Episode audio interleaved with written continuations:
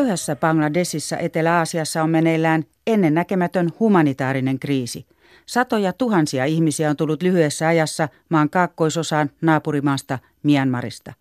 Siellä Rohingya-vähemmistön nimissä taisteleva kapinallisryhmä Arsa hyökkäsi Myanmarin poliisiasemia vastaan elokuussa.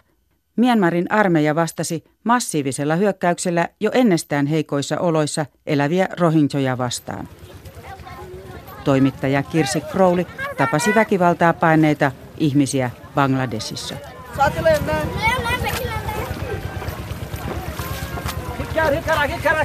Pitkiä puisia veneitä saapuu Nafjoen rantaan Teknafin kaupungin lähelle Bangladesissa. Ne ovat täynnä väkeä. Naisia huivit päässään ja pitkissä hameissaan, sateenkastelemia lapsia, vanhoja miehiä, paljon nyssyköitä – 60-vuotias Ali Hussein kahlaa muiden mukana rantaan. Kotikylän kauhu Myanmarin puolella on vielä tuoreessa muistissa. Nuo kuvat ovat väkivaltaa, tulitusta ja tappoa. Kun he heittävät palopommin, et näe mitään. Pitää maata maassa tai paeta. Mutta jos jäät, he hakkaavat sinut veitsellä, Hussein kuvaa. Hän tarkoittaa Myanmarin sotilaita, joilta hän onnistui pakenemaan perheensä kanssa. Sotilaat polttivat Rohingya-vähemmistön kyliä kostona Arsa Rohingya-kapinallisten iskuille sotilastukikohtiin. Human Rights Watch ihmisoikeusjärjestön mukaan yli 200 kylää on tuhottu. Jo yli puoli miljoonaa Rohingjaa on paennut Myanmarin sotilaiden väkivaltaa tänne Bangladeshiin viiden viikon aikana – Ali Hussein haluaa lähteä rannasta nopeasti jatkamaan matkaa. Hän etsii aiemmin tullutta vaimoa ja lapsiaan. Hän on läpimärkä rankkasateen takia. Matkaa Kutupalongin pakolaisleirille on kymmeniä kilometrejä.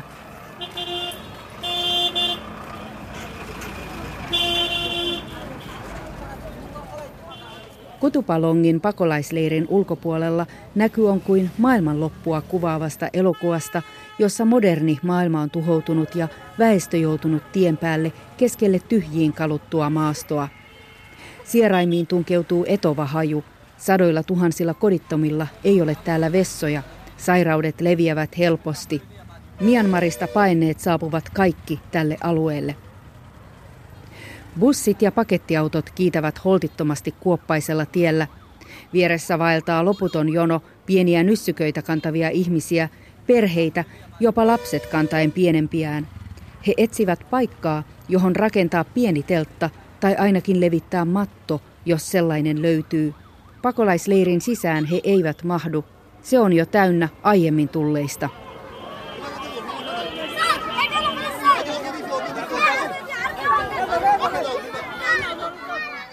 Tien laidalla anovat kädet kurottavat ahnaasti kohti kuorma-auton lavaa. Siellä miesjoukko kauhoo riisiannoksia nopeaan tahtiin ja ojentaa niitä ympäröivälle väkijoukolle. Kaikilla on kova nälkä. Tämä voi olla päivän ainoa ruoka.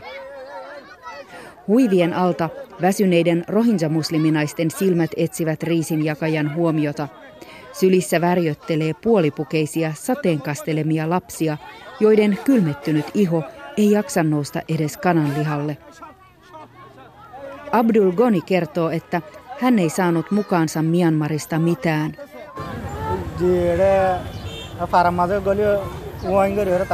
Sotilaat ympäröivät kylän, he ampuivat ja heittivät palopommeja. Ihmiset pakenivat. Samaan aikaan buddhalaiset tulivat viemään tavaroita kodeistamme, Abdul Goni sanoi. Myanmarin buddhalaisenemmistö on halveksinut avoimesti muslimivähemmistöä, jolla ei ole oikeuksia. Varakkaan näköinen mies mustassa pikepaidassaan ja silmälaseissa roikottaa pientä sämpylapussia ilmassa. Kymmenet pikkupojat kurottavat kohti leipäpalasia. Pussista riittää vain muutamalle nälkäiselle. Toisaalla Valkoiseen islamilaiseen kaapuun pukeutunut iso parrakas mies ojentaa lompakostaan seteleitä ohikulkijoille. Jassin, verovirkailija Chittagongin kaupungista, on tyhjentänyt lompakkonsa pakolaisten hyväksi. 150 people, 200 Bangladeshi money. Jain ruokaa, rahaa ja vaatteita 150 ihmiselle. 200 Bangladeshin takaa jokaiselle, kertoo Jassin. 200 takaa on noin kaksi euroa. Sillä voi jo saada aterian perheelle Bangladesissa. Rohinjojen kärsimys on koskettanut bangladesilaisia. He kokevat maailman suhtautuvan välinpitämättömästi kriisiin, joka on alkanut jo vuosikymmeniä sitten. Bangladesiin on saapunut satoja tuhansia rohinjoja pakoon Myanmarin vainoa vuosikymmenien ajan. Bangladesh on kestänyt tämän hiljaa, vaikka se on maailman köyhimpiä maita ja väestö kasvaa nopeasti. I want to help, but um, my abilities is very. Haluan auttaa, mutta en pysty paljoon. Haluan, että koko maailma ja ihmiskunta auttavat ratkaisemaan Myanmarin kriisin. Rohingya-muslimeita kohdellaan aina kaltoin. Muut maat eivät huoli heitä. Myanmarin hallitus ei ole inhimillinen, se sortaa ja tappaa rohinjoja. Me haluamme, että tämä ongelma ratkaistaan. Hallituksemme ja pääministerimme ainakin pyrkivät siihen, Jassin sanoo. Näin Kirsi Crowley, joka kävi Cox Bazarin leireissä Bangladesissa pari viikkoa sitten. Nyt myös kansainvälistä apua on alkanut virrata leireille, kertoo suomalainen kansainvälisen punaisen ristin arviointiryhmän johtaja Tiina Saarikoski Bangladesista. Parhaillaan leireille pystytetään Suomen ja Norjan punaisten ristien yhteistä kenttäsairaalaa. Oletettavissa olisi, että sairaala olisi toiminta kunnossa uh, loppuviikosta ensi viikon alkupuolella. Eli onko niin, että sinne tulee edelleen koko ajan lisää ihmisiä tuolta Myanmarin puolelta? Kyllä. Eli, eli nyt ei ole selvästikin niin se, ne määrät on, on pienen, pienentynyt. Uh, vaikea on tietysti arvioida, että meille ne, nämä rajan ylityspaikat, niitä on useampia ja ei ole semmoista, pystytä semmoista monitorointia järjestämään, että kuinka paljon sieltä päivittäin ihan tarkalleen tulee, mutta nämä arviot on, kun on, on näitä monitorointipisteitä, pisteitä, niin arvioilta suurin piirtein tuhannesta kahteen tuhanteen ihmistä päivittäin.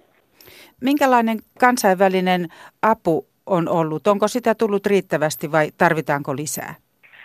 Monet avustusjärjestöt, punainen risti mukaan lukien, niin me ollaan sitten yritetty, yritetty tätä meidän operaatiota kasvattaa ja niin kuin tuoda enemmän enemmän apua ihmisille, jotta kaikki sitä saisivat. Mutta tämän avun perille saaminen on, on hankalaa, koska nämä, nämä leirit, ää, ne, on, ää, ne jatkuu niin kuin ne on semmoisen yhden tien varressa ja sitten lähtee siitä sisäänpäin ja siellä ei ole mitään teitä. Et se on semmoisia polkuja, kinttupolkuja, joita pitkin sitten kuljetaan, kuljetaan ja, ja varsinkin jos sataa vettä, niin ne on semmoista mutavelliä, mutavelliä sitten, että avun perille saaminen sinne leirien sisään, jossa varmasti monet ihmiset tarvitsevat, niin se on haasteellista. Tai että he pystyvät tulemaan sitten siihen, siihen ää, tämän leirin reunalle sitten hakemaan sitä, jos on jos on esimerkiksi joku, joku avu, avun jakelu tai, tai ruoan jakelu tai joku muu. Että, ja varsinkin sitten, jos ajatellaan, että on näitä haavoittuvimpia, jos on esimerkiksi sairaana oleva tai on, on, on tota, äitilasten kanssa eikä ole sitten sitä apua saatava, että kuka sitten lähtee hakemaan sitä apua sille perheelle. Että varmasti on paljon ihmisiä vielä, jotka eivät ole avun piirissä. Näin kansainvälisen punaisen ristin edustaja Tiina Saarikoski. Rohingsat siis pakenevat väkivaltaisuuksia Myanmarin läntisestä osavaltiosta Rakhainista. Oloista siellä on vaikea saada muuta kuin pakolaisten kuvauksia, sillä alue on täysin suljettu esimerkiksi toimittajilta. Myanmarin hallitus kiistää YK arvion siitä, että meneillään on etninen puhdistus. Tätä yritettiin vakuutella myös matkalla, joka järjestettiin alkuviikolla kansainvälisille diplomaateille. Tiukasti ohjatulle matkalle Rakhainiin osallistui myös Suomen Myanmarin suurlähetystön edustaja Silja Rajander. Tavoitin hänet puhelimitse Yangonista. Pahoittelen heikkoa yhteyttä. Lähtökohtaisesti tämä vierailuhan oli tämmöinen, siis meillä oli koko ajan siellä poliisi ja turvamiehet mukana ja mitenkään niin kuin vapaasti ei päästy seuraamaan, keskustelemaan ihmisten kanssa tai, tai, tai muutoin. Diplomaattimatka Rohingya-alueelle tehtiin kansainvälisen arvostelun kohteeksi joutuneen entisen oppositiojohtajan Aung San Suu Kyiin kutsusta. Hänen maineensa mielipidevankina ja väkivallan vastustajana on pahasti tahrintunut, sillä hänen katsotaan väheksyneen pitkään jatkunutta rohingjojen sortoa. Puhuessaan diplomaateille Yangonissa nykyisin Myanmarin johtoon kuuluva Suu Kyi vakuutti tuomitsevansa ihmisoikeusloukkaukset. We condemn all human rights violations and unlawful violence. Hän sanoi myös olevansa huolissaan muslimien paosta Bangladesiin. We are concerned to hear that numbers of Muslims are fleeing across the border to Bangladesh. We want to find out why this exodus is happening. Haluamme ottaa selvää, miksi ihmiset pakenevat. Haluamme haastatella niitä, jotka lähtevät ja niitä, jotka ovat jääneet, hän sanoi. Hän silloin niin kuin puheessaan toi esille tämän oman niin kuin toiveensa siitä, että kansainväliset toimijat tutustuisivat niin kuin siihen, että miksi joissain osissa Rakhinea on edelleen rauha ja ihmiset tulee toimeen keskenään ja toisaalla ei ole tilanne näin. Esimerkiksi Kirsi Crowlin edellä tapaamat rohingyat kertoivat kylien polttamisesta. Ihmisoikeusjärjestöt arvioivat, että jopa 200 kylää on poltettu. Diplomaateille näytettiin alkuviikolla kuitenkin miovähemmistön, ei muslimien poltettu kylä. Silja Rajander Suomen Myanmarin suurlähetystöstä Yangonista sanoo, että hänen tapaamansa kyläläiset kertoivat muslimikapinallisten polttaneen kylän – vaikea on niin kuin lähteä arvioimaan tietenkään, että mitä niin kuin tarkalleen siinä oli tapahtunut. Yleisvaikutelmaksi hänen mukaansa jäi, että ihmiset pelkäsivät. Pelloilla ei ollut viljelijöitä, kaupat olivat kiinni ja kadut olivat tyhjiä. Studiossa on nyt ulkoministeriöstä Myanmarin maavastaava Petri Vanner. Olet siis muun muassa Suomen kehitysavusta Myanmarissa vastaava virkamies. Edellä kuultiin Suomen edustajan vierailusta Rakhainin osavaltiossa. Miltä kuulostaa se, että diplomaatit eivät pääse vapaasti tutustumaan tuohon Rohingyojen alueeseen? Se on kyllä huono asia. Että siinä Myanmarin armeija hallinnoista aluetta siinä mielessä, että he on julistanut sinne poikkeustilan, he kontrolloivat, mitä sieltä kerrotaan ja mitä sieltä näytetään. Ja he kertoo sitä omaa totuuttaan sitä kautta. Mutta siinä olisi tietysti hyvä Myanmarin hallinnollekin ainakin mun mielestä siinä, tota, niin kertoa objektiivisesti, mitä on tapahtunut. Sitten jos niin paljon puhetta, kun he puhuu itse, että lehdistö vääristelee koko ajan tarinoita ja liiottelee, niin että kunnon selvitys, niin siitä olisi hyötyä kaikille. No mikä oli Myanmarin hallituksen ja hallinnon viesti? hallinnon viesti oli hyvin pitkälle se, että he käy siellä terrorismin vastaista taistelua, he puhdistaa aluetta terroristeista ja, ja sille, että he ei ole niin kuin, omasta mielestään niin kuin syyllistynyt mihinkään ylilyönteihinkään. Että se on niin kuin terrorismin vastaista taistelua. No asia on tietysti hyvin ristiriitainen, jos 500 000 ihmistä on paennut ja paljon naisia ja lapsia siellä mukana ja YK puhuu jopa etnisestä puhdistuksesta, että pystyvätkö avunantajat ottamaan tämän asian esille siellä Myanmarin viranomaisten kanssa? Mm, Suomi ottaa yhdessä kaikkien muiden avunantajien kanssa ja EUn kanssa YKssa asiaa kyllä esille ehdottomasti, että ihmisoikeustilanteen Myanmarissa pitää parantua erityisesti Rakhanin osavaltiossa – mutta sitten tämä armeijalla on hyvin pitkälle oma näkemys asioista ja he on omasta mielestään siinä kovin oikeassa, että sitten me yritetään kyllä joka tapauksessa ottaa asia tänä esille ja puhutaan asioista. No kuinka suuri puheenaihe tämä on niin avunantajien keskuudessa? Myanmar on suhteellisen nuori ja uusi tämmöinen kohdemaa. Siitä monet ovat kiinnostuneita ja antavat sinne apua ja tekevät yhteistyötä. Kyllä, Myanmar on tosissaan avautu ylipäätään 2011 ja sen jälkeen kehitysapua alettiin antaa Myanmarissa paljon. Et se Myanmar on kuitenkin Aasian toiseksi köyhin maa ja siellä niin kansa ja maan rakennus tarvitsee apua ja tukea. Ja me ollaan sitä mieltä, niin kuin, että toi Myanmarin hallinto itse asiassa aika lailla jakaantunut siinä mielessä, että perustuslain mukaan armeijalla on merkittävä valtaa edelleenkin. Että heillä on tota, niin 25 prosenttia parlamenttipaikoista, kolme keskeistä ministeriä ja sitten heillä on vielä perustuslainen oikeus ottaa valta, jos he katsoo, tota, niin, että maan tilanne edellyttää sitä. Niin se jättää sitten tämän Aung San Suu Kyiin demokraattisen hallinnon tilan sitten aika loppujen lopuksi aika ohueksi, että minkä verran he voi sitten mennä armeijan linjaa vastaan.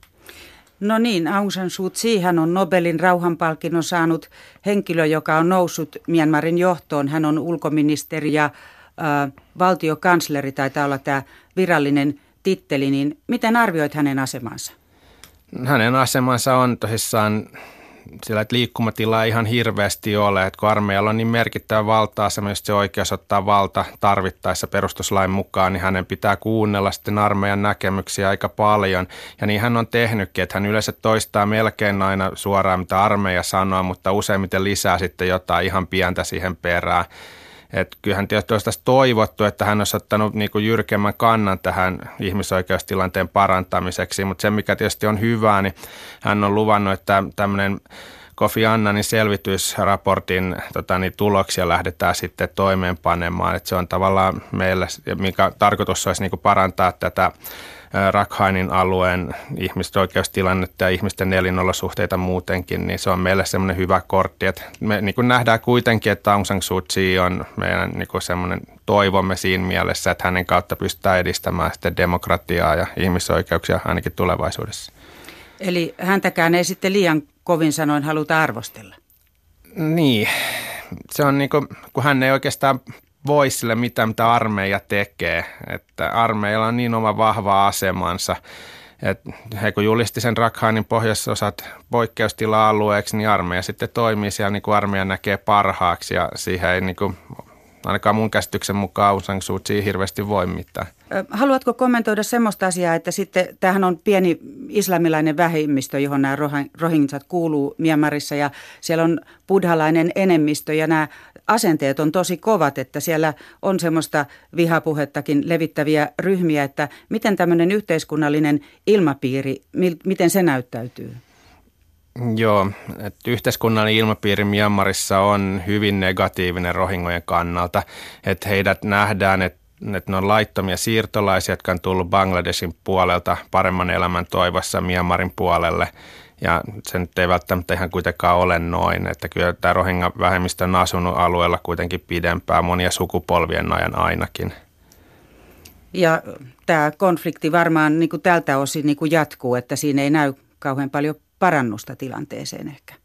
Ei siinä näy, että jotenkin rohingat on leimattu hyvin tosissaan tämmöiseksi niin kuin epätoivotuksi ihmisryhmäksi Myanmarissa valitettavasti – Puhutaan sitten vähän Suomen kehitysavusta, että monille voi olla yllätyskin se, että Myanmar on Suomen tärkeimpiä kehitysyhteistyön kohdemaita Aasiassa kolmen joukossa.